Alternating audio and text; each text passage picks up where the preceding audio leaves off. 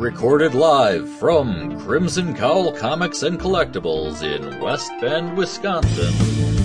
This is the Crimson Cowl Comic Club Podcast.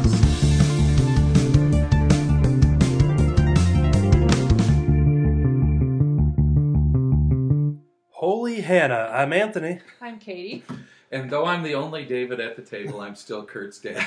And you could have taken the sole claim of the David. I like Uh, being Kurt's dad. That's okay. That's respectful. I can, I can respect that. Uh, welcome to issue number 18 of the Crimson Cowl Comic Book Club podcast. First half of the show, we go around and talk about our club picks, and the back half, we talk about uh, non spoilers for uh, favorite books of the week. We talk about some news and things like that. But the first half is all spoilers.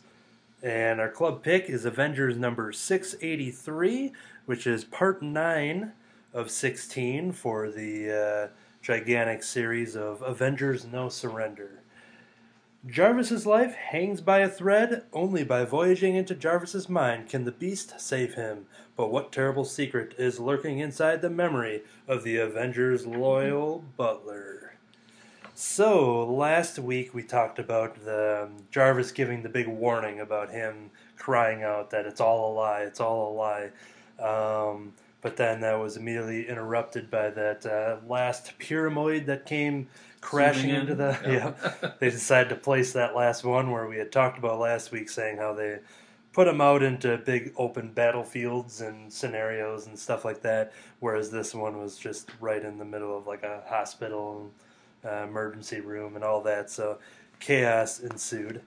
Um, this issue kicked off with uh, Lightning uh, showing up with uh, the U.S. Avengers at their uh, auxiliary headquarters, and they've been trying to get uh, Voyager as she's been charging up, and they wanted to get Voyager to um, basically take Rogue's team, and they had you know captured Corvus Glaive. We saw that a couple issues back, so we see them uh, constantly talking about. You know, where's Voyager? We need Ooh. Voyager. and I have a feeling you get you're gonna you're gonna chime in with some information a little bit later with this particular issue.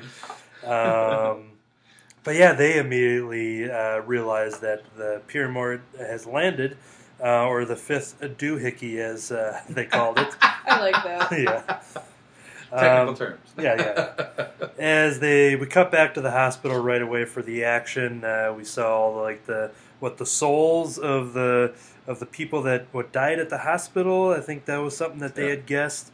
Um, basically attacking, you know, the the staff and the patients, and them just trying to figure out what's going on. As Jarvis has been in uh, critical condition, as Hank and uh, Nadia Pym have been taking. Uh, taking watch over him and trying to research what exactly is going on. Um, and the only way to really inspect that is uh, to use some Pym particles and uh, shrink, Bring it down. So yes, uh, but you would think you know the wasp would be the one to take it. Um, but to be surprised, basically, he's the one that gets uh, zapped by Nadia as she plans to want to take the sacrifice for the pyramid. Um, so yeah, that kind of. I mean, I I guess you don't see that in the cover at all. Um, so that did kind of catch me off Yeah. guard. hmm You know, that good surprise. Yeah, yeah, yeah. Big surprise. Though, though she's been hinting that more and more this is her responsibility. and She's got to be the one who gets out there and does things. So, So yeah, his uh, beast is uh, basically shrunken down, and uh, she goes out for the pyramid as she's about to touch it. And we've all seen what happens when somebody uh, touches one of the doohickeys, and uh, but she gets Basically, basically away. Yeah, yeah. and she's kind of questioning what's going on. She even tries to use Pym particles on that to shrink that down, but nothing she does affects it at all.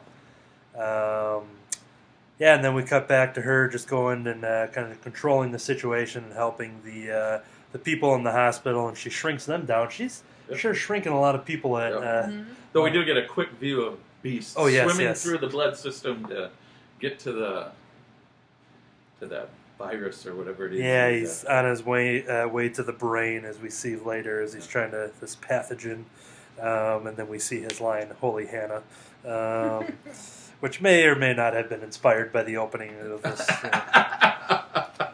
um, but yeah, anyways, uh, Wasp, as she's uh, rescuing some people uh, there, we cut back to Beast, as now he's uh, basically on the surface of the brain of uh, Jarvis, as he's got this. Uh, the uh, the anecdote, the uh, the cure, the whatever they're uh, referring to it as, as he wants to go in, and uh, that's when he gets this amazing splash page when he's uh, ready to, you know, stab Jarvis, and he sees that Jarvis has seen everything. You know, yep.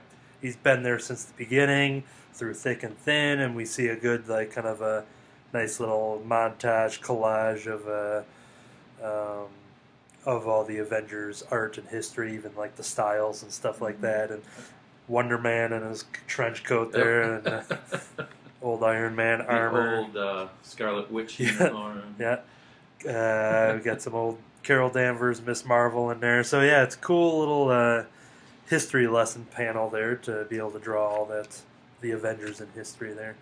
Uh, but yeah, as he's going through, that's when he uh, comes across the uh, the infection, the the alien pathogen in the form of this giant, you know, gray blob Tentacle.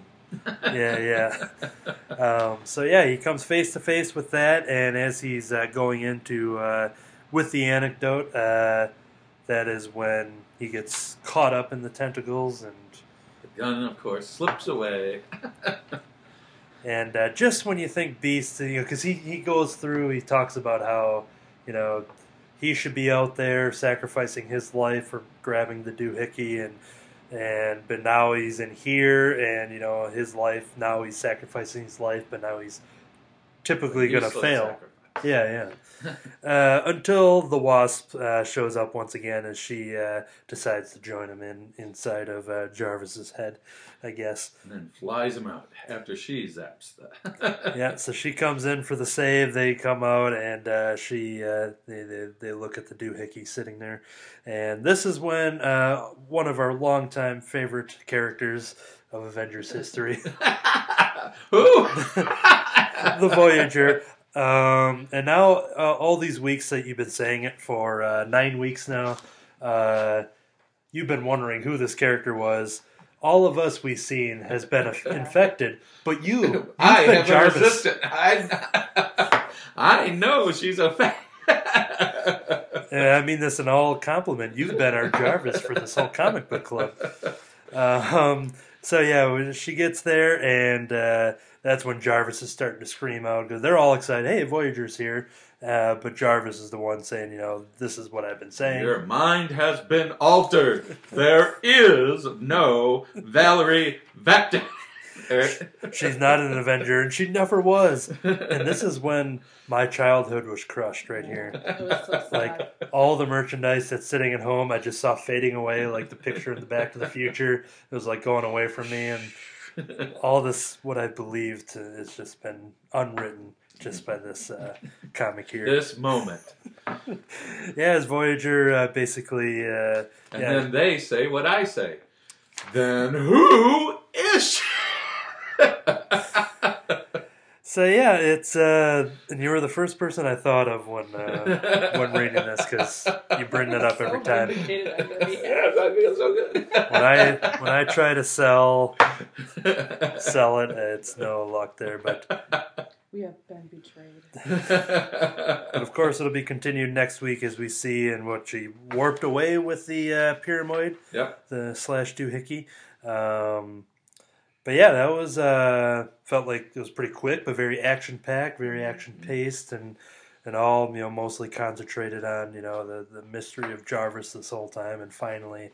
You know now the Voyager mystery as well. So, plus yes, I was just gonna say it was a good payoff of the past couple of months. Oh yeah, yeah, and uh, and it helped with me that I uh, decided to uh, read it this morning. Normally, I'd read it like first thing on Wednesday, and then three, four days later, I'm trying to like, oh, what's What going on? So I found that it. Uh, But it raises some new questions. Remember, challenge the challenger has been saying all along, Mm. "Well, I have this secret pawn out there," yes, and because yes. they've been showing us blinks of the Hulk, we've been assuming it's the Hulk. Yeah, yeah. But maybe this was the pawn the whole time. this was the pawn. a couple weeks ago. Yeah. Yeah. Yeah, this would be the this would be the first time that Hulk wasn't the last page for the last three Yeah. issues, maybe. Yeah. Yeah.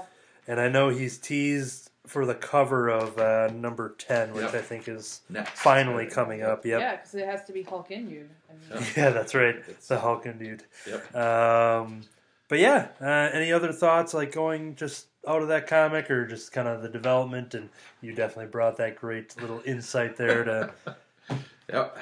Yep. It's. I think it's been a really good Yeah. series. They've done a good job with throwing in some things that make us stop and think. There's been a lot of adventure. This was interesting because I thought this issue slowed down a little bit on the Okay. action yeah. Oh yeah. to yeah. kind of, I think, set the stage for what's to come by giving us some information. Yeah, as far That as we've like been waiting for. yeah, as far as the overall uh, game and everything like Yeah. that, but So I think you know the the pacing has been good for the story they're telling, and I I, I always appreciate that in a series when they Mhm. get that piece right. and you know we're reading an Avengers title, and while we have some you know Avengers in and out here, but it's mostly been you know your non-typical Yeah, Avengers. yeah. Um, so yeah, that's been a yeah to say that an Avengers title for nine issues in a row has been this entertaining without Captain America, without Tony Stark, without Thor. Yeah, like- all of the essentials. You know, we had Voyager the whole time, but we found that was all just a twisted lie. So, but yeah, it's a lie. So yeah, without any uh, other, I think that will close it out for the spoilers. And Sounds good. Welcome to the non-spoiler section, in which we go around the table and talk about the books that we've been reading. Uh, one of my picks, and may even be my pick of the week. I absolutely love this debut issue of Oblivion Song by Robert Kirkman and Lorenzo De Felici. Um, Robert Kirkman, of course, co-creator of uh, The Walking Dead. He had recently wrapped up a long, epic run of uh, Invincible, his other image uh, series, and he's got Outcast going as well for the last couple years. So whenever Robert Kirkman's name pops up, uh, and, you know, there's a lot of eyes being like, okay, The Walking Dead creator, what else is he doing? So I was definitely going to pick up the number one. Um, this is about uh, basically, Oblivion is this alien dimension that I, I want to say it was like Philadelphia, something like that, within America, where um, was basically attacked by aliens. They were able to get people to uh, a safe spot, and Oblivion is just kind of lives off in the distance. But there's a our uh, cover hero here who basically goes through uh, portal jumping to try to rescue people from this monster-ridden land, and they have uh, they had thought that hey, maybe we had saved everybody. It's too dangerous. Let's not. The government had eventually said, hey, we're not funding uh, to go in there anymore. Yeah, and this guy has a very particular mission and why he risks his life and goes in there to try to look for people. Um, and that's you know one reason I'll or one plot point I'll leave for those of you who are interested in reading it. But yeah, it was uh, a very fast-paced issue. I listened to a podcast in which uh, Robert Kirkman recently uh, talked about the development of this book. He didn't dive into detail really about what the, the premise was or anything, but he talked about it being a very fast-paced title. He's one that kind of plans a lot out in advance, and he had said like by issue 30 this is going to be a, like a very different book than what it is right now but this issue very fast paced opens up with a giant action sequence of a guy fighting aliens trying to save uh, people lost in this uh, dimension here. And once you start figuring out his reasons for going in there time and time again beyond the government saying no that's what really sets up this issue. So by issue one you really get to know what you're getting into. You get all the little pieces, and I thought it was a, a great way, like uh, to introduce all these characters, and you see all their motives, and you know you see his relationships with friends and and romantic relationships, all of that packed in one issue. It was a normal sized issue too, so I thought it was an excellent debut to a new series. So, Oblivion Song, uh, check that out, and and uh, one little tease. Uh, the reason why it's called Oblivion Song, Um, there's actually a really cool definition behind it, so I'll lead to anyone who wants to read that yet. Uh, we'll find out why it's Oblivion, Oblivion Song. Yeah. Cool. Okay, so today I want to talk about Captain America number 699. This is the Out of Time series. So on the cover we have uh, the Hulk and the Thing uh, having a very heated argument that is about to come to blows. But our hero Captain America is saying, "Stop, guys. Let's let's talk this out." So I want to talk about 699 on its own right, but also uh, the issue coming up right after this that we've seen in the previews is 700, which is a big issue for any comic and um, you know a big deal for Cap. So in this story, it's America 2025, and Captain America has once again been taken out of his time, as the title tells us, and has woken up in a very different future. and things are not great. Um, there was a cataclysmic event, and the powers that be changed hands very quickly, and now uh, America has been co opted by a tyrannical group of people, um, and who is being led by someone who calls themselves King Babington. And it is up to Captain America to uh, help lead this group of young people who are resisting uh, the problems they see going around them and you know the kind of military encroachment to try and make things right. And that's what they've been doing this series. And if you're like at me and wondering why the hulk and the thing are in it because i thought maybe it was just like a cool variant cover. Well yeah that'd be Yeah. awesome. So we find out that the thing has been misled in his role in all this he thought that he was the only one who could help out and keep people safe, but turns out that's not true. And Banner has been told the same thing, and it's not looking great. So, will Cap save the day? Uh, check out issue 699 and pre order 700 to find out what happens when Captain America is once again out of time. What was interesting in the issue prior to this, when you mentioned 2025, Mhm. now he like comes out of the ice because two issues before that, you know, he's Yeah. frozen in ice.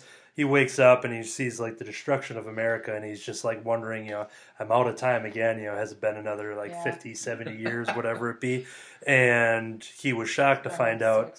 Yeah. No, no. Well, he fears, or he Yeah. was shocked that it was only 2025. Yeah. That it was just like it wasn't that he wasn't Yeah. frozen that long, and this is how everything was destroyed since. Uh, I was Cap, I'd be avoiding ice water. Yeah. Exactly, yeah, well, just a side note. Um, I know in our time it's not quite 2025 yet. Is this and the previous series set a couple years beforehand? I feel well, like the the current time, like a lot of you know these comics will take place in our current time, but even though like so before this out of time issue began, it was present day, like our Okay. time, and so yeah, so technically, you know, they don't usually say like, oh, it's 2018, but you know, it, it's still a modern tale because it's right. when it came back to the legacy renumbering, it was post Secret Empire where Steve Rogers is uh, basically on a road to redemption. Mhm. So a couple issues leading up to this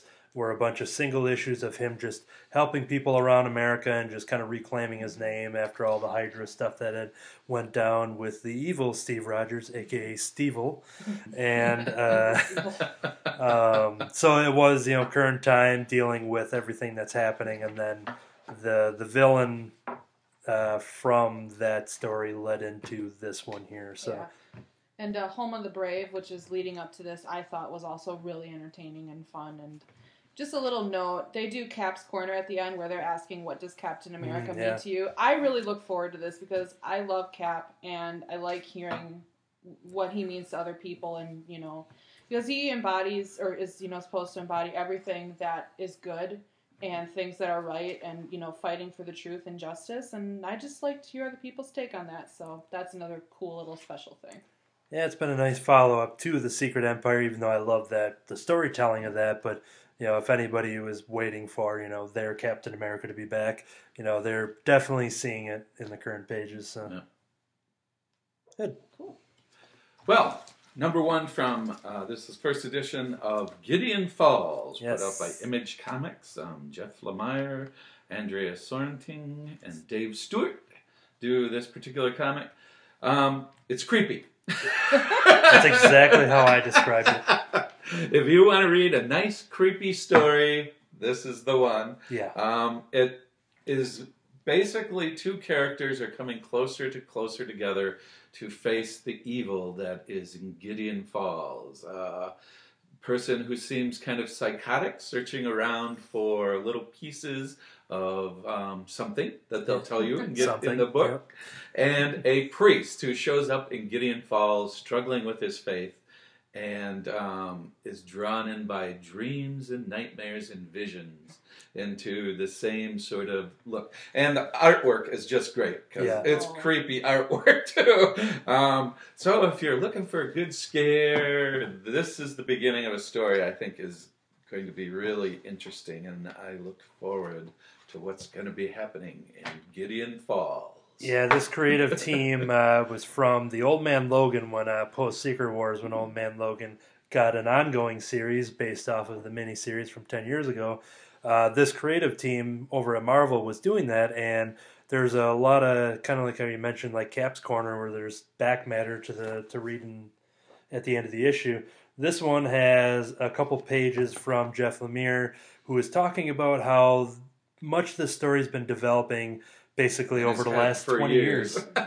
like, where he basically took two different story ideas that he's been having trouble with, and when he yeah, was able to merge them.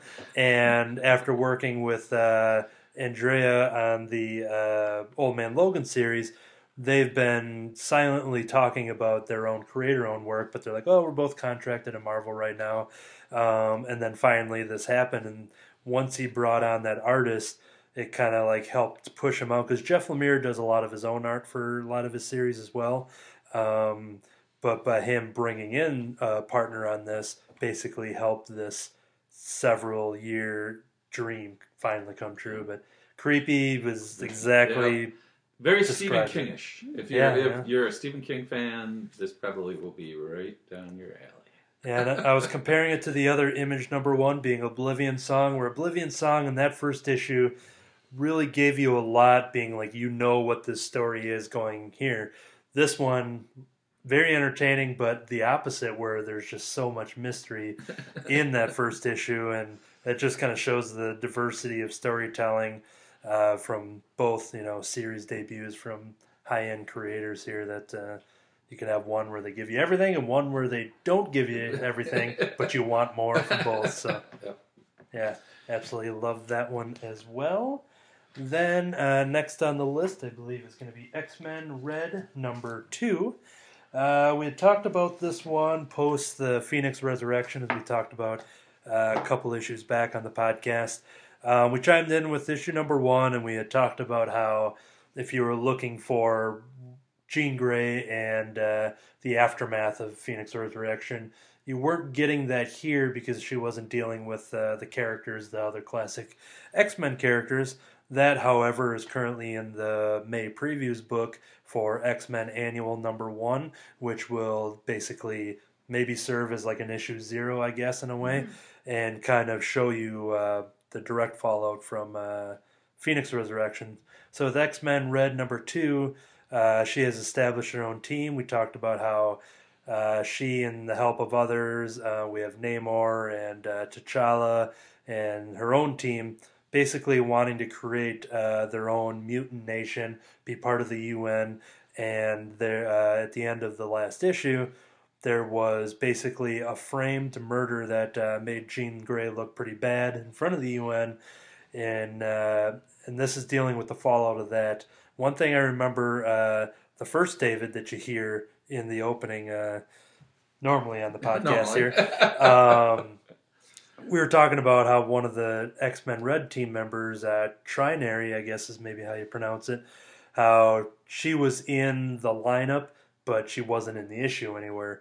And this issue is all about her. And she's basically uh, this uh, mutant from India in which Jean Grey and her team are alerted of because uh, she's been jailed for whatever that may be, which you do find out in the comic here. She's been jailed for using her mutant power and uh, Jean Grey and the team want to go in and protect her.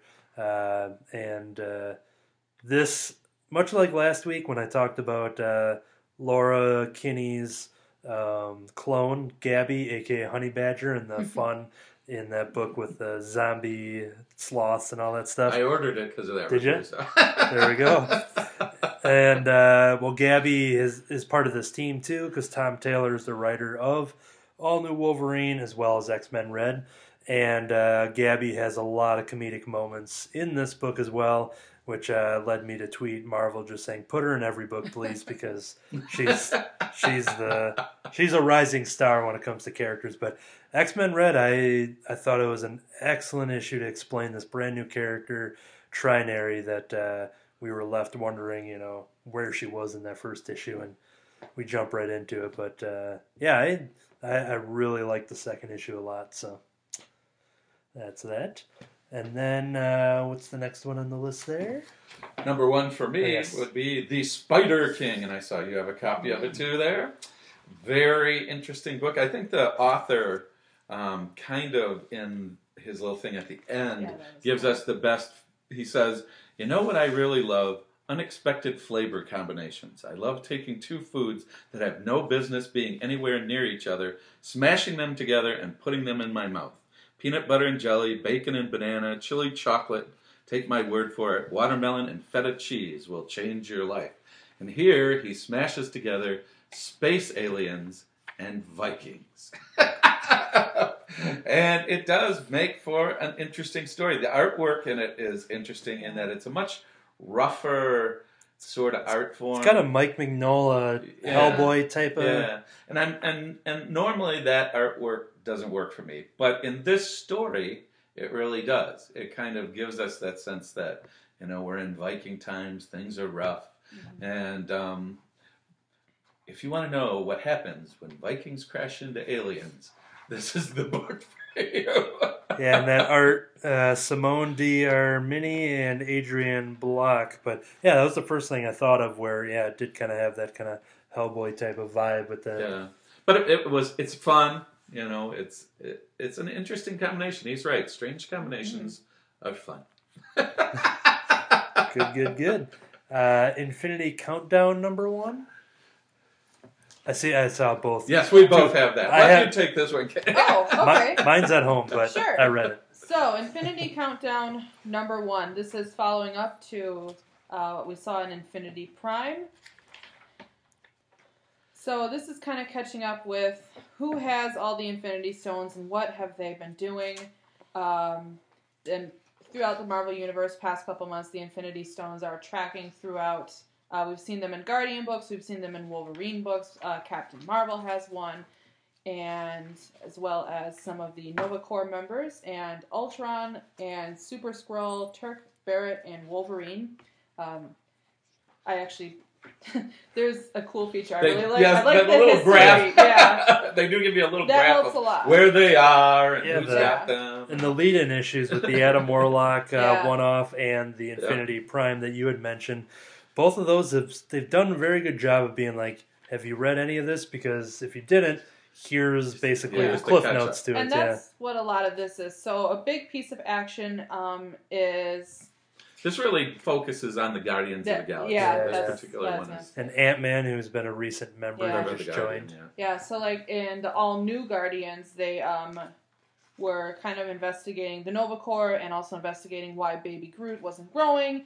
And it turns out that on a faraway planet, there is an elder of the universe called the Gardener who went mad and was planting all kinds of evil Groots, and that was affecting our little baby Groot. So this is the culmination of that in the showdown.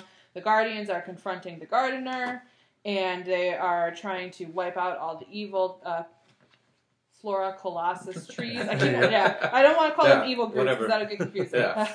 but um, uh, we also find out what has happened uh, to Drax because Drax has said, i "I'm done fighting. I don't want to be the destroyer. No violence right now." He's sworn it off. He's doing pacifist things. Well, it things really just don't go Drax's way because he's Drax the Destroyer, so there always has to be something for him to destroy. And that part of the story is focusing on what's happening with the Power Stone. Mhm. Because Yes, the very is the gigantic power, Power stone. Stone Yeah. that Drax and some of the Nova Corps Yeah. are protecting. Um, what else? What What do you think? What was I, I would think that the one thing that would entice people to read this is if you think you've seen Groot. You have not seen Groot. Yeah, you really haven't. And I And if you want to yeah. know about Groot, you have to read Infinity Yeah. Countdown number one. As someone who's, uh, I've read, I think maybe everything Groot's been in, including his original original origins. Which, uh, if you're fans of that, then you'll probably be a fan of this book. Yeah. I'll Yeah. say that. Yeah. Yeah, you get some, you get a amazing insight Yeah. into Groot. And then the last two pages are completely diverting from that story to Yeah, that's right. Yeah. yeah, um, an individual who we thought was no longer Among with us. us. Yeah. Um, and Though I kind of expect, expected they still were somewhere. Yeah. Yeah, So, someone who's not been on the radar has appeared recently. They're a pretty big player in the recent Avengers, um, and they have been requested to take care of an Infinity Stone. So- Yeah, so that was a nice little, yeah, like you said, a little turn away from this Guardian centric issue to kind of throw in that little backup there. But, but yeah, this one is uh, Infinity Countdown. It's part of, was it five issues as the main series? And then there's a bunch of little tie ins that are Yeah. starting to weave in. And uh, In individual books they'll be throwing Yeah. in. Captain Marvel, Daredevil, Dark Hawk, Black Widow, Champions, and then more Dark Hawk and yeah, Champions. Dar- we had talked about that, how Darkhawk, you know, all those were one shots until you mentioned Darkhawk, and that one's Mhm. getting a four issue. yeah. Maybe because he's been off the radar for a while, and Well, so people are. in this book? That one he's not, Oh, no, no, and he's uh. So yeah, that that one I'm curious. You know, it's kind of interesting because I don't think you would think like, oh, one one's going to be the big return of Darkhawk. I don't think anyone's asking that.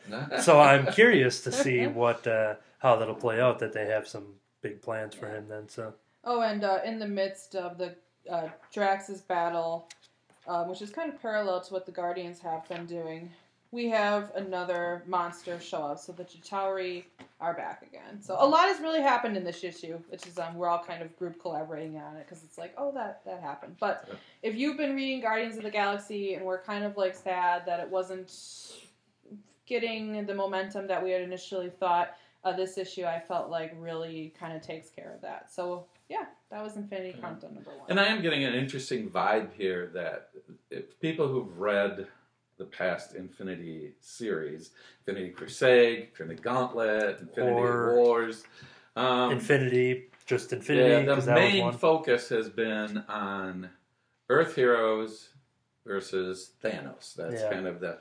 This seems to be pointing to the fact that this is going to be more intergalactic in Mhm. scope oh yeah, um, than past infinity sorts of things. And so that gives it an interesting flavor for me that we're kind of moving away from kind of a earth centered sort of vision of it to a much wider galactic sort of vision of it. maybe Voyager is going to be at the. Oh, Who? we know she's alive. Yeah, but like the Guardians haven't been on Earth, so maybe they don't know that yet. Like we don't we don't yet know where this came from. So and the Guardians deal with Elders of the Universe all the time, so maybe I don't know, guys. I guess we gotta keep reading Yeah, I guess we're gonna have to find out. yeah, as a Marvel cosmic fan, I think this is firing on all cylinders. So yes, it is. And the cover's pretty cool. definitely. All right, last Another number non-spoilers. one here from Dynamite Green Hornet. Um, old guys like me remember the original Green Hornet series, which was really great. We used to love it. Not the dynamic action things of stuff stuff today, but more kind of you know gimmicky. Though you did have Bruce Lee as Kato, so.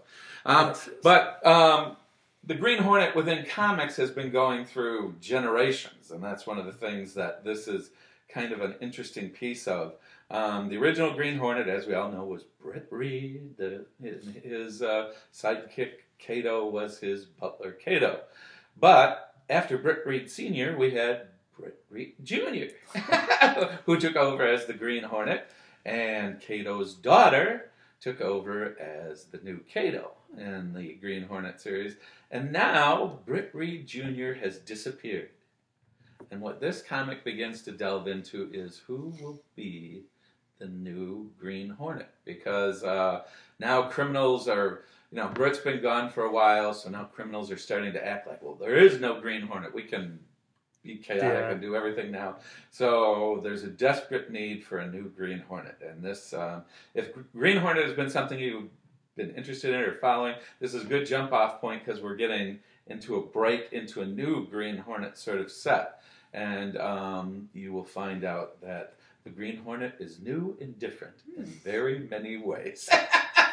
Exciting. I've read some Green Hornet uh, back in the day. I think uh, Kevin Smith was my biggest introduction, just being a fan of him. And I'm like, oh, I've never read Green Hornet, but you know, like the tie-ins and stuff with Yeah. like the Batman '66 and all that kind of stuff. I've read that kind of. I've read a lot of the well. older Green Hornet in trade paperback, and I just ordered the um, Kevin Smith one, uh, the omnibus volume, Okay, which cool. is that second generation of Green Hornet, where you have Britt Reed Jr. and Kato's daughter are really now the Green Hornet and Kato. Um, so I'll be interested to read that. Now this, this introduces a new sort of understanding of who the Green Hornet will be. Excellent. Anything else uh, around the table? All right, I think we'll move on over to the news. And now the news.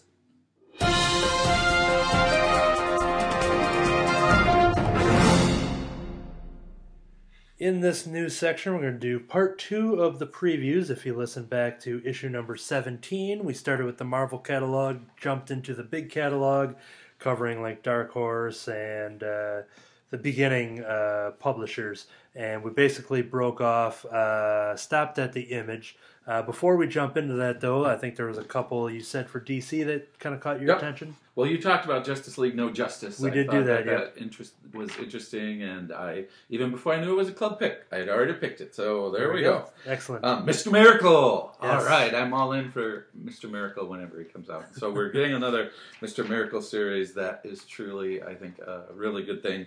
Um, Star Trek: The Next Generation through the mirror. I'm not sure who that who does that particular one, but it's uh. IDW, I think. IDW. Okay. I think the interesting thing about that particular trade that's coming out is if you're a Star Trek fan, um, the Mirror Universe has appeared within the regular Star Trek continuity, within the Deep Space Nine continuity, but I haven't seen yet where it's broken into the Next Generation continuity. So this is Okay. a um, Mirror Universe in Next Generation, and that kind of fascinated me. Um, I think the other ones I have are also in uh, some of the the ones you'll be talking about today. The only other one I really ordered that I'm excited about is um, Sherlock Holmes: The Vanishing Man. Uh, I I love Sherlock Holmes. I haven't ever known of a Sherlock Holmes comic book before, so now here he Pretty is cool. in comic form.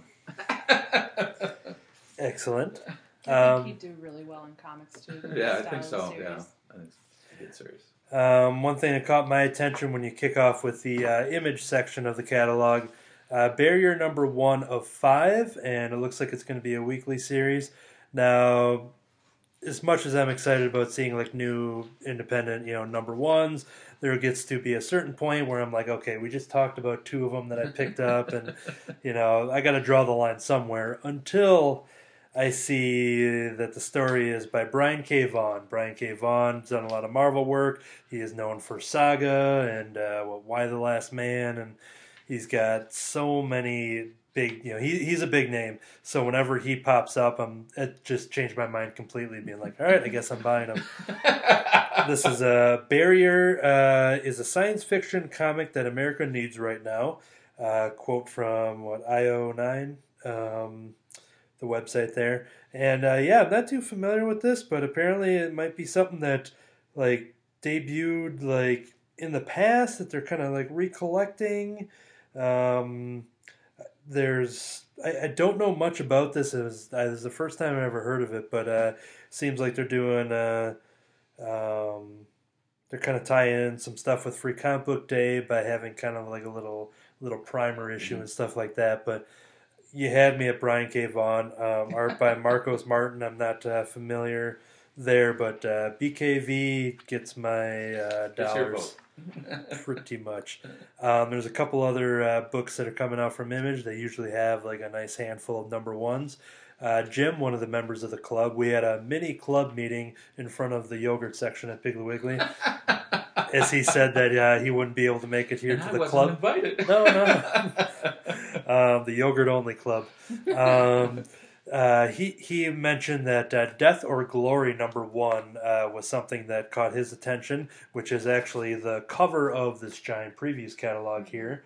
Um, so that gets a spotlight from Image Comics, and uh, this one, uh, Rick Remender being a big name for uh, writing some Marvel comics as well. Um, uh, done some independent series recently too, and so when you see his name, you see all these big name creators, and a lot of times when they come up with these series, it uh, it's probably something that you know you should look into.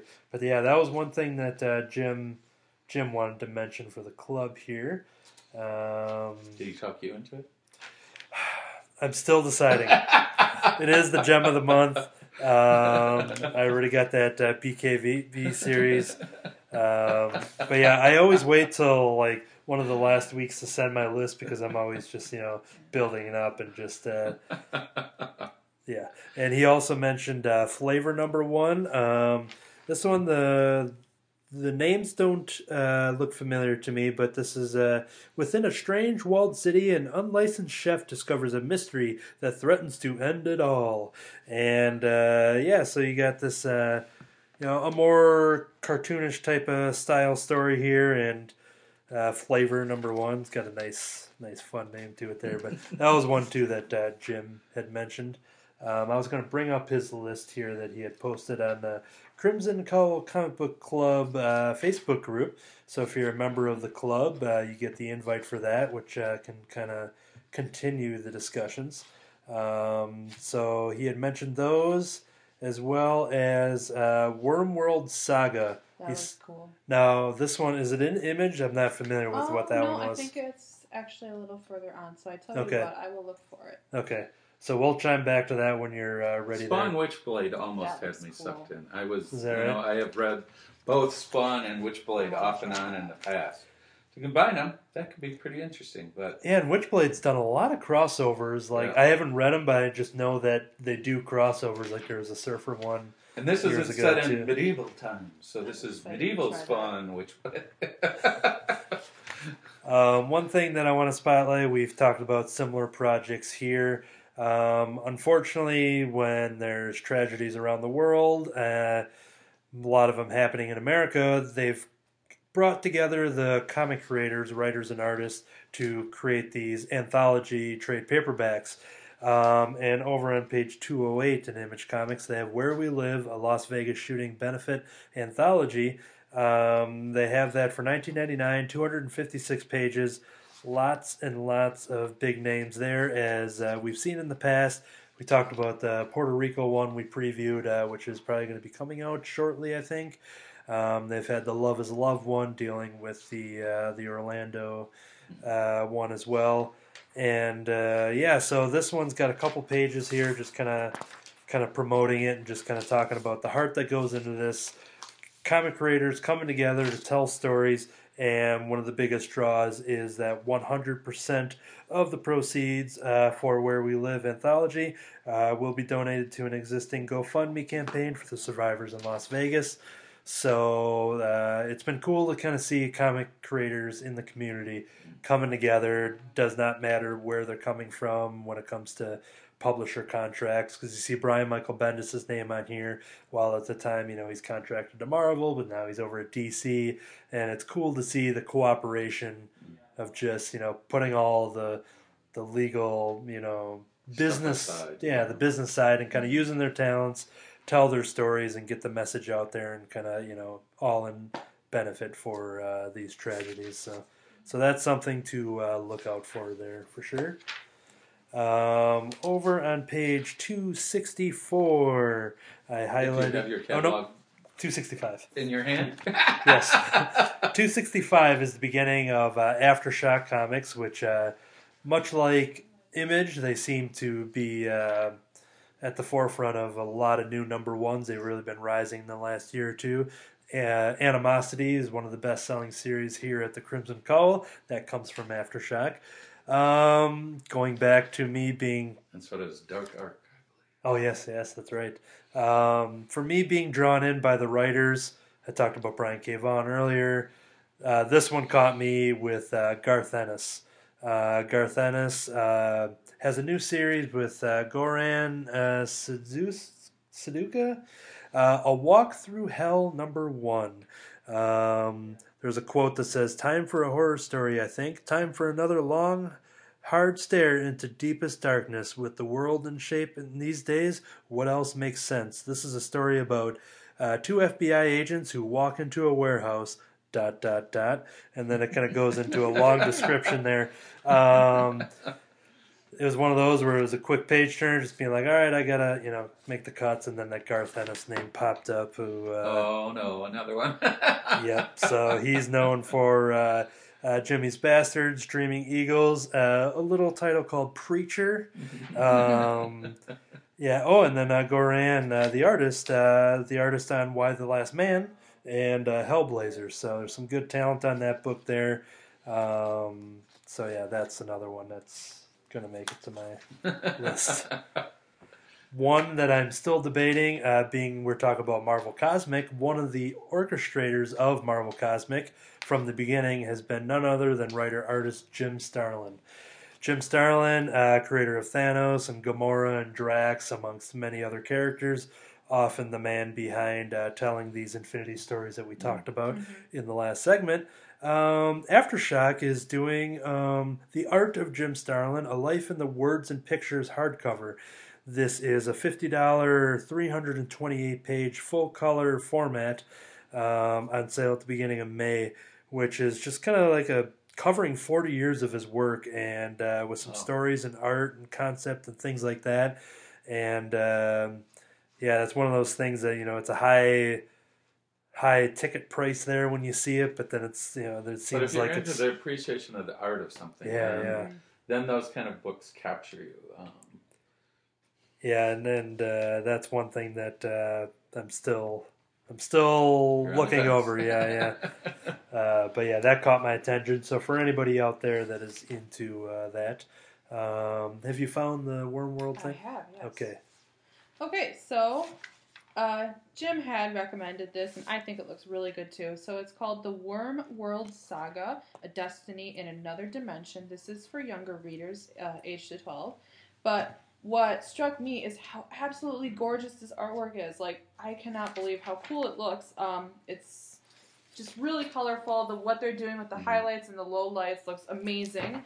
Um, now, maybe I am incorrect. Is this based off of a book? Do any of you guys That know? I'm not familiar with. I'm not familiar Okay. with it either. The title Jim, sounds familiar. Please write in. Yeah, Jim, let us know. Um, the title sounds familiar, so I guess we'll find out. But uh, what it is about is a gorgeous fantasy epic that follows Jonas, a boy from our world who stumbles into an alternate universe through a painting in his grandmother's attic.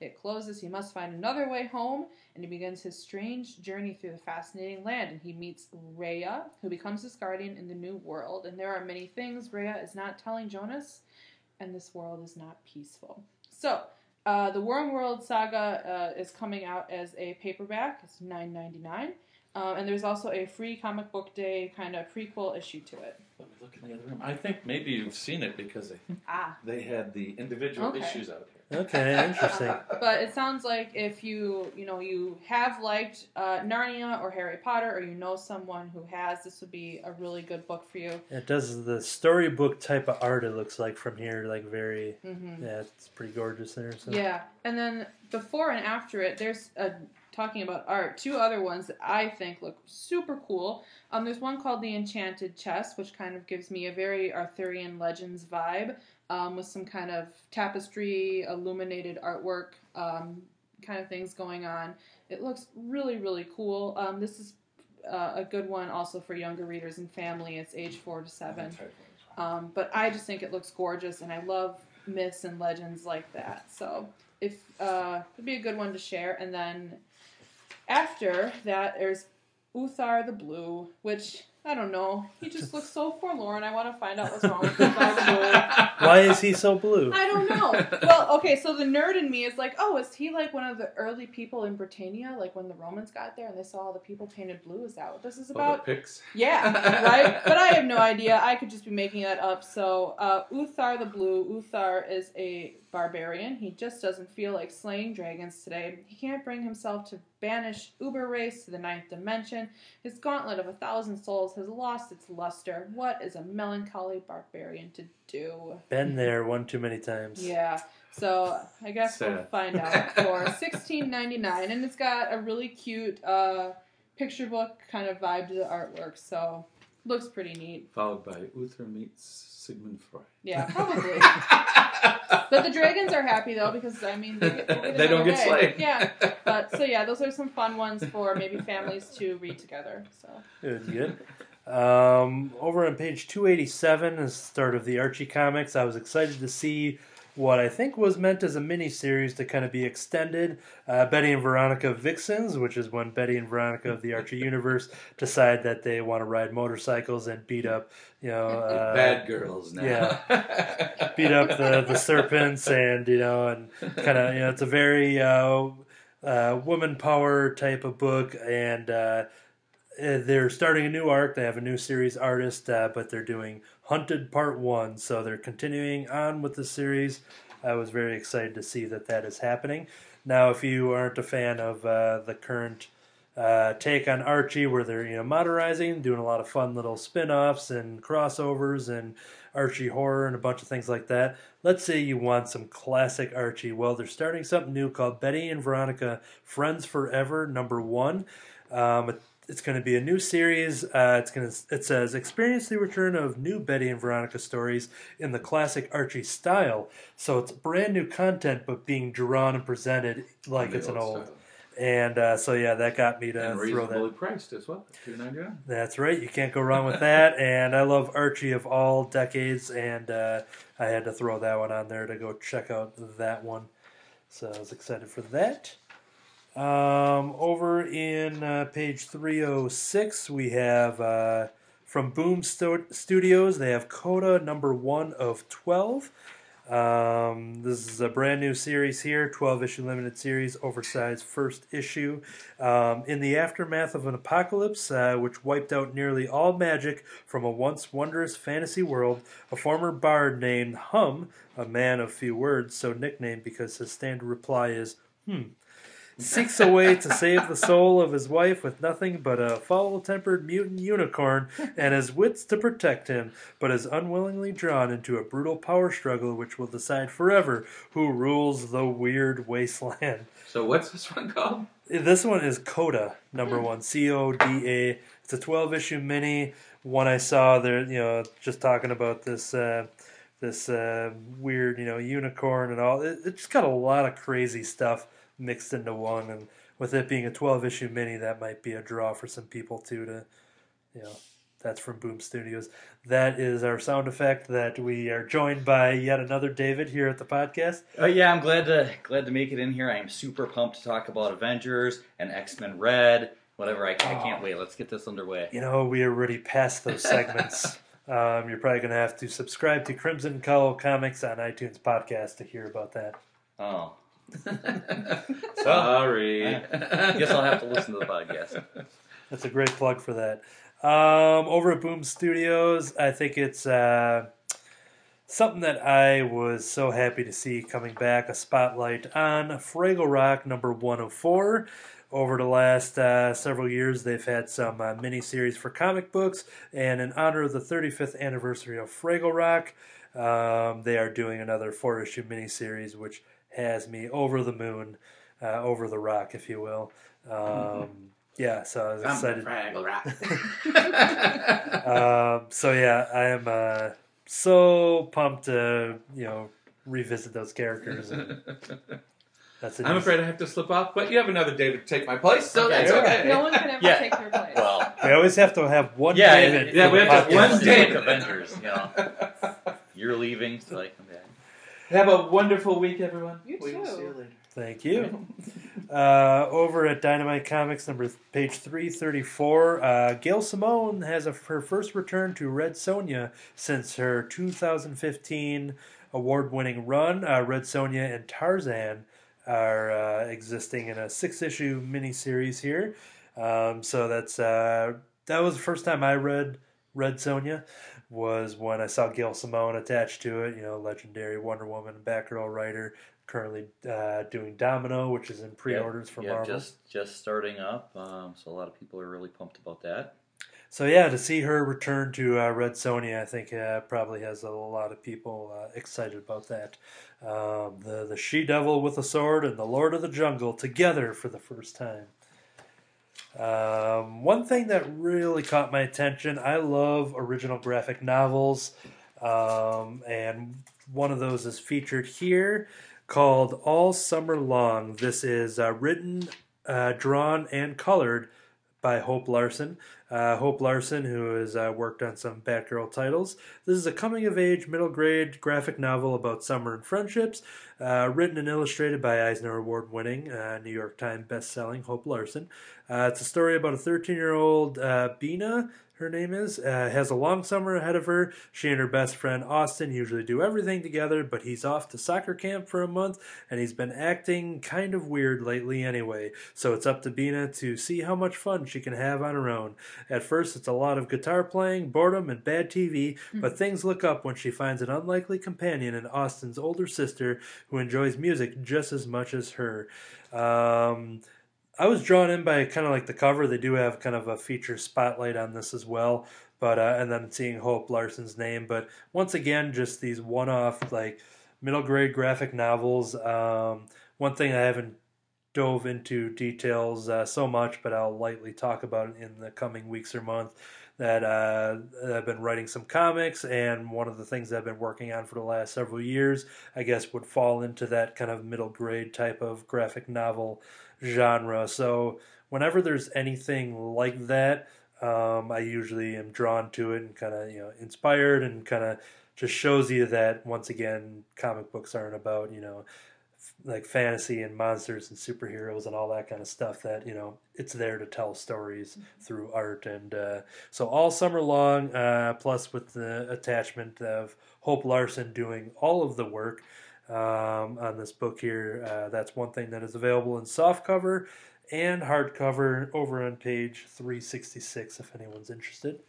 Anything else to chime in on there? You can just jump in right there. Oh, right okay. Um, we talked about it, I think, during the break, but Kurt's dad Oh, wanted yes. to mention Sherlock Holmes. Um, and I'm pretty pumped about this too. So, Dynamite uh, is putting out a Sherlock Holmes story. It's Sherlock Holmes, the Vanishing Man, and it's challenging us to dare to be deductive. Um, it's on page 336. Uh, it's going to be one out of four. Uh, writers are Leo Moore and John Reppion. Artist is Julius Ohta.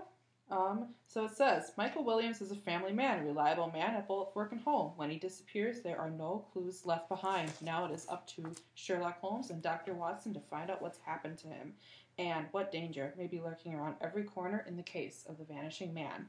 So I was searching my brain trying to remember if this is an original story they're writing or if it's an adapting um, an existing one. But either way, I'm pretty excited for it. I know Kurt's dad was too, and I mean, I think Sherlock Holmes, given the nature of mystery and how it unfolds, will do really great in comics. This is going to be cool. Cool, cool, cool. Um, if you need some totally righteous and rude adventures in your life, uh, then Pizzasaurus Rex clearly delivers on that, which is a new series called Pizzasaurus Rex um, from Oni Press on page 406. Um, just the presentation, the bright colors, the name, um, Pizzasaurus Rex is definitely going to grab anyone's attention. Yeah, and I'll admit, just looking at it, uh, just glancing when you had the page open before actually reading it or carefully looking, I thought you had a page open to like a Teenage Mutant Ninja Turtles Yeah. thing. Yeah, it definitely kind of rolls off of those vibes there. But apparently, this is illustrated by the Archer storyboard artist, uh, Archer the animated show, uh, Justin Wagner. So that's uh, that's an interesting, uh, and it looks like he wrote it as well too. So yeah, that is uh, apparently oh, it's an advanced uh, solicit for July 2018, according to this here. But yeah, Pizzasaurus Rex. Um, get your orders in now. It's uh, 168 pages uh, for 15 bucks, and uh, You really anticipate it, and he gives you that extra month to drool over the pizza. exactly. Um, over at uh, Tokyo Pop, this is one thing I heard about almost a year ago that it was being teased. That they announced that for the first time, since the Disney Tim Burton's Nightmare Before Christmas, we are finally going to get a follow up to that. So over on page 450, we are getting The Nightmare Before Christmas, Zero's Journey, issue number one.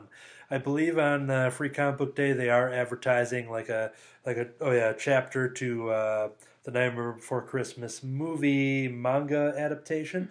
I know we did have one here at the store, which I think somebody had scooped up, but. Uh, they're always putting them out there to kind of reorder and stuff too. So if you're a fan of Nightmare Before Christmas, uh, seeing it translated into um, comic books, and but now it's going to launch off with a Zero's Journey, uh, number one. Uh, unfortunately, oh, there is a issue zero for Zero's Journey Mm-hmm. too, which is going to be a free comic book day.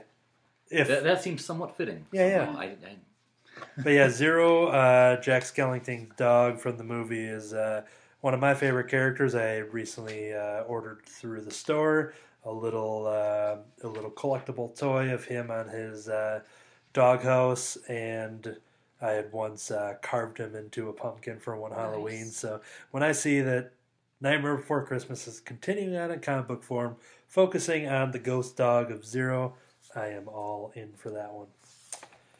Uh, over on page 484, uh, featured item uh, Star Wars Lost Stars Volume 1. We talked about manga. This is uh, manga interpretation of Star Wars. I think this is like an all new um, story. Um, is that right? Yes. um, just in time for uh, May the Fourth. Um, the the Empire can be seductive, uh, particularly if you're an aspiring young pilot. Thane Kyrell and Ciena Ree both know uh, this very well when they enroll in Imperial Academy. But yeah, I just kind of it caught my attention because you know Marvel has the comics license, and I know IDW does some kids Star Wars adventures. So when I saw Star Wars this far back in the preview, I was wondering what was going on. Yeah. and you know, now that they finished uh, Star Wars Rebels, you know, a lot Mm. of a lot of Star Wars fans are going to have this void that they need to fill, and comics would be a pretty good way to do it. Yeah. And this is uh, advertised as a kids' graphic novels uh, series here, I guess, under the other books that they offer. Uh. But yeah, that uh, caught my attention there. So I think if you're a fan of uh, manga and Star Wars, uh, you're getting that blend. And uh, having read the book it's based off of, uh, written by Claudia Gray, um, it was a good story. It was compelling. It was pretty dark and deep in some parts, doing kind of a lot of evaluating right and wrong and the cost of war and um, and through the heart of it, these two characters um, really seeing how they grow as people and how they always connect. That was really cool. And the backdrop, as these are set between um, like the actions of the original trilogy. Uh, so okay.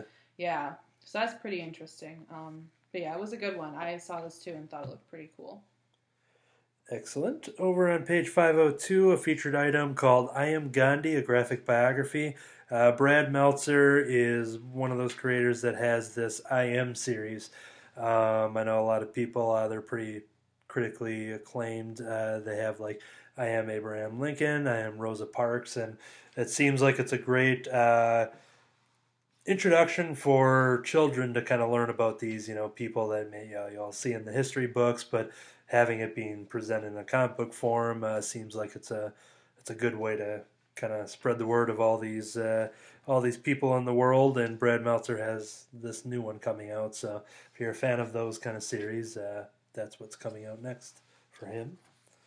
Um, one thing that Jim had mentioned, uh, is there anything in the comic book stuff that you have to mention as we jump into the merchandise? I think we're set, but let's Okay. look at some cool merch. This is one thing that I had highlighted, and uh, Jim, after he had his mini club meeting with you here at the store, he had a mini club meeting with me in front of the yogurt. Um, he had sent a message to the comic book club uh, group saying, "Oh, you should mention this." I'm like, "Yep, I already had it bookmarked." We are talking about the Ghostbusters Egon Spengler Proton Pack Legacy Series replica.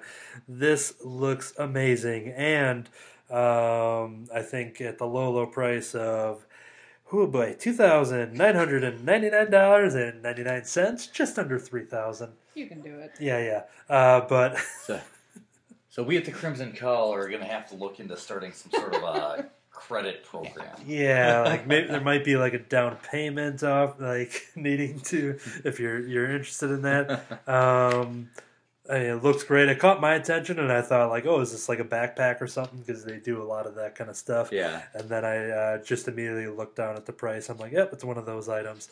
But uh, yeah, so if you're a Ghostbusters fan, um, just talk to David and Kurt in store if you're curious about this, and you know, work out a payment situation. Um, that was one thing that Jim wanted to mention there. Uh, And uh, Jim said he for sure wanted to order one, right? yeah, he said two because he wanted. Yeah, he wanted one to keep in mint condition, one to wear. I thought maybe four, you know, so he's got some for his Yeah, friends. that's right. So yeah, Jim, you can mark him down for four. That's I can confirm that here. Done. Oh, you just uh, yep, you just swipe the credit card there, and all right, you're good. Um, one thing I want to mention on page 544 are these mini bust statues. I'm not like a big uh, mini bust fan when it comes. I'm more of a action figure type of collector, uh, but uh, I'm caught. I'm caught between these two characters. Um, Huck, which is a mini series uh, Mark uh, Millar did uh, a year or two back. Um, and then Revival, uh, Revival being one of my favorite series, uh, based in uh, Wisconsin. Uh, the character of Em is presented. This is the only merchandise related to, I guess, both of those both of those properties.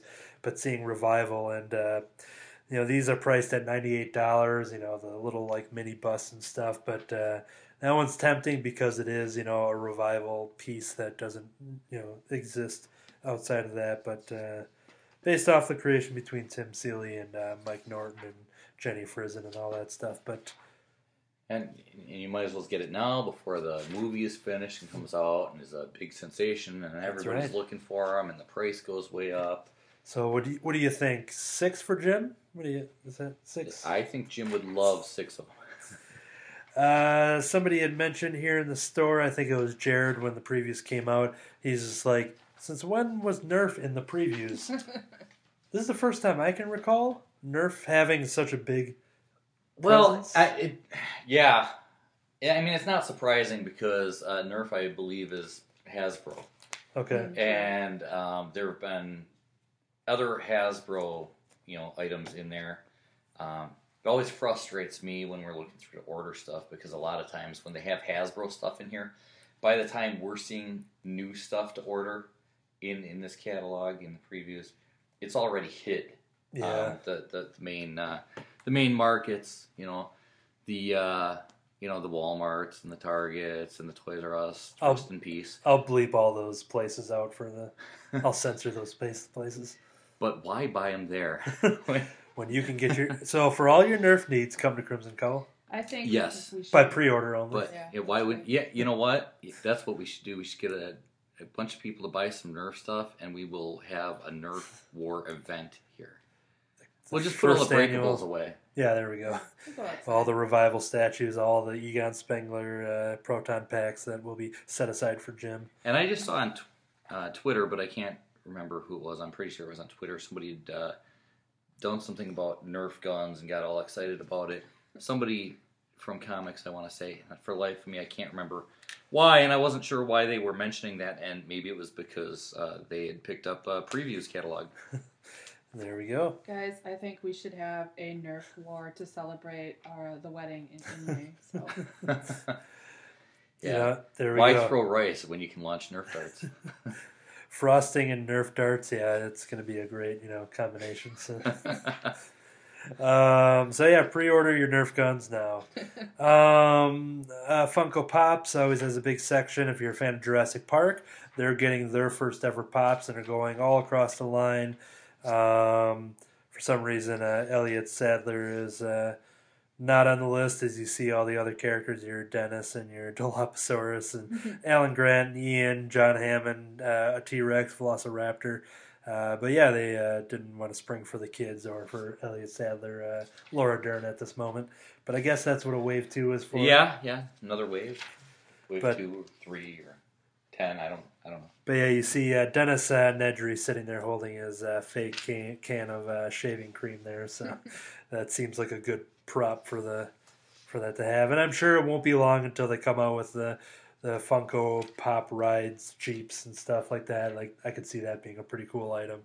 And maybe like a Funko ride, like toilet, uh, like porta potty for, and they'll introduce the scientist. And, so those are all marketing ideas that, uh, if they're listening, I wouldn't mind taking a cut of that. On page 593, uh, just when there weren't enough Monopoly games, the most important Monopoly edition to come out is going to be available, which is Deadpool Monopoly. Yeah. So I can only imagine what is going to be hiding under the community chest and chance cards, like when stuff, all the words, all everything. um, apparently, you can uh, uh, wheel and deal, buy vehicles like Chimicha- Chimichanga Truck and uh, Steel Friends stuff uh, with the cheap chat and low blow spaces. So yeah, there's going to be seems like Deadpool coming to uh, a Monopoly board. Seems like a, a wacky. It's good great because you know kids love Monopoly. And there's just hasn't been enough blood in Monopoly, if you ask me. It seems like this might be a good addition, but uh, if anyone's interested, uh, feel free to uh, pre-order that and then maybe uh, present it on a upcoming Crimson Cowl game Ah, night. there we go. It could be a Deadpool cosplay Monopoly game night. Uh, Chimichanga, bring B BYOC. Well, that would be that would be great. We could have uh, you know somebody somebody order one of these so you can bring it in for game night. We'll get some chimichangas, or have everybody bring in their own, or whatever's cheaper Do a chimichanga for me. bar. like, you could just have like a chimichanga bar with Yeah, all the we go. fixings. Yeah, let's do it. uh, yeah, and who knows? Maybe we can make that somehow coincide with the Nerf war. We could have chimichangas at the wedding. That would be a terrible wedding food. I'm sorry. Yeah, it's uh, put all of that stuff together. That would be an It's event gonna be a mess. for the record books. But yeah, Why does this wedding cake taste like chimichangas? Oh my goodness. Yeah, you got you got your frost. You got my, my chimichanga and your frosting. We got my frosting and your chimichanga, and it's going to be a new a new flavor mix that uh, Yeah. no one has ever been bold enough to try. Um, yeah, so those are just some of the highlights that I saw there. If you follow along on the Facebook page, I do go through and uh, highlight some of those on Sundays, where I kind of go through the pics and show up some of the cover art, things like that. But this is kind of just doing an audible version, uh, which uh, kind of gives you a heads up if anything sounded interesting. Feel free to uh, comment and send messages to uh, Crimson Cowl on Facebook or stop in at the store. And uh, feel free to sit down with the catalog. There's always the store copy sitting there, and you can go through and build your uh, pull list today and pre-order your merchandise and your Nerf guns and all that fun stuff uh, uh, for products coming out in May or early solicits as well. and remember, order four so you can share with your friends. That is true. Be like Jim and buy as many proton packs as possible. Um, yeah, so I think that'll kind of wrap it up for there. David, with you uh, jumping in, was there anything industry wise in news that you want to talk about? We just jumped right into the previews. We haven't talked anything specific. Um, yeah, nothing. Um, no, no big news that I've seen. Um, I think. Uh, I, th- I think they tend to hold off on some of the release news and stuff until they get previews coming out and they're ready to start launching into some of the stuff, so they don't give things away too far in advance. we just had some Comic Cons that kind of came out and they kind of revealed some news there. So uh, C2E2 is going to be beginning of April, and a lot of comic publishers go there. So if there's going to be another wave of announcements, a lot of it might come from there. Yeah, and I've just I've just noticed that a lot of the stuff that comes out, um, n- not all the time, because there's you always get a little bit from from writers and artists and stuff like that. Um, but uh, a lot of times you get like big chunks of news, like the fresh start news and stuff like that, came out right before um, the previews, and I don't know if they they they plan that. So even though that stuff's not in there, you get stuff leading up to it, maybe they like to you know hold off on putting out some of this news until uh, readers are are about to be able to order things so that they can get ready for the big events. I don't I don't know. Um, I'm sure it's just like uh, movies and stuff. They probably put some thought into when they the the timing for sales on when they uh, put out certain news. That did remind me that actually some news that came out of uh, one of the last Comic Cons was um, Brian Michael Bendis. One of the news about his, you know, like starting some imprints and things like that. Um, apparently, Frank Miller. Did you hear about the Black Label? Yeah, actually, that that's great because I had forgot about that. But that actually just came out in the last few days. Um, non-canonical stories within the DC universe. Frank Miller was brought in, like Brian Bendis' name has been dropped in there, I think. yeah, um, there, there's been a few names. So the idea is to do some of the the big, and they'll probably do some of the smaller ones too, but do some big characters, some some Superman and some Wonder Woman and some Batman and stuff like that, um, where they can do stories almost like in an Elseworlds fashion That's what I was going to say. Elseworlds, where it's yeah. out of continuity, so they they can really get out there and and do more. I, I think this is meant to be like like maybe some of it'll be more like in line with you know like hey if I was gonna write a Superman story, um, and I could do pretty much whatever I wanted to with it without having to worry about the rest of the DC continuity. You know what would I do? And this gives them the chance to be able to to do some of that. Um, so I don't know if all of it's going to be like really out there kind of stories, or if some of them are just going to be, you know, some of these, uh, you know, maybe some big name writers and artists uh, getting a chance to do whatever they feel like doing uh, with with these characters. Yeah, so that that's one thing caught my attention, especially when I saw Frank Miller's name and just the whole like. While there are so many books I follow continuity wise, I do like when you can just get you know these one off things that have nothing to do with that, and why not be able to you know tell a Wonder Woman story that doesn't have to you know where you have to read 400 other issues to crossovers and stories to make it work. So I'm excited to see Yeah. what talent is Well, brought and, and that's always the nice thing about when they started different uh, imprint, like Marvel did with the Ultimate Universe, and you could start reading some Spider-Man stories without going back, um, you know, 800 issues or whatever. Uh, but of course, the problem with the ongoing ones like that is eventually they get to the point where you're reading a lot of stuff. So this way, it's just you know it's it's a one and done. Um, or who knows, maybe they'll come back and revisit a story and do kind of a, a follow up or a sequel. But you know, it it's not really going to be any more than one or maybe a couple issues of that. You know, um, that character in that setting. Uh, one thing I remembered that Jim had mentioned too, we are kind of talking about the structure of the club. Um, he had offered, and it worked out with this last week and this week, splitting up the previews dialogue into always kind of do a part one, part two, kind of go through the Marvel catalog and basically go up to Image, stop there, and then have the second week be uh, the rest of the catalog, which we did. And we were kind of talking about uh, club picks and just the structure of the podcast and the club and everything. And he offered a great suggestion. Well, we've talked about this in the past of like, well, Marvel and DC seems like the you know the go-to pick because they've got these big events and and you know characters that we all know through like movies and stuff. It's kind of easy to jump into that, but the image titles are always you know may not be for everybody's taste. And you know, I think a lot of people come to comic shops based off of the superheroes, but then you know are led into other things. And he had thought, since a lot of the customers really love Alterna comics, why not pick an upcoming number one from Alterna to use as a club pick? And I think, you know, since we do have a lot of people that enjoy that, they're very short. They could be a three issue, a six issue. You know, they have very short series that aren't a big 12 issue commitment with, you know, 40 tie ins and this and that. So I think Alterna Comics is something that we should look into for a upcoming club yeah. I, I think that would be uh, a good idea. I, uh, I think, um, actually, I, I believe every regular participating member of the club who you, you typically hear from um, in the podcast and comes to the meetings and everything have read not necessarily all of the Alterna stuff, but I think we're all we've all checked out some of the Alterna stuff. Um, so yeah, that would that would be great. It gives us all something to, to look for, um, and, and and talk about. Um, oh yeah, I think that's a, an excellent idea. yeah. Plus, plus any of those um, those books aside from Scrimshaw, which is uh, they're they're only ongoing unless any of these new ones are ongoings that I haven't noticed.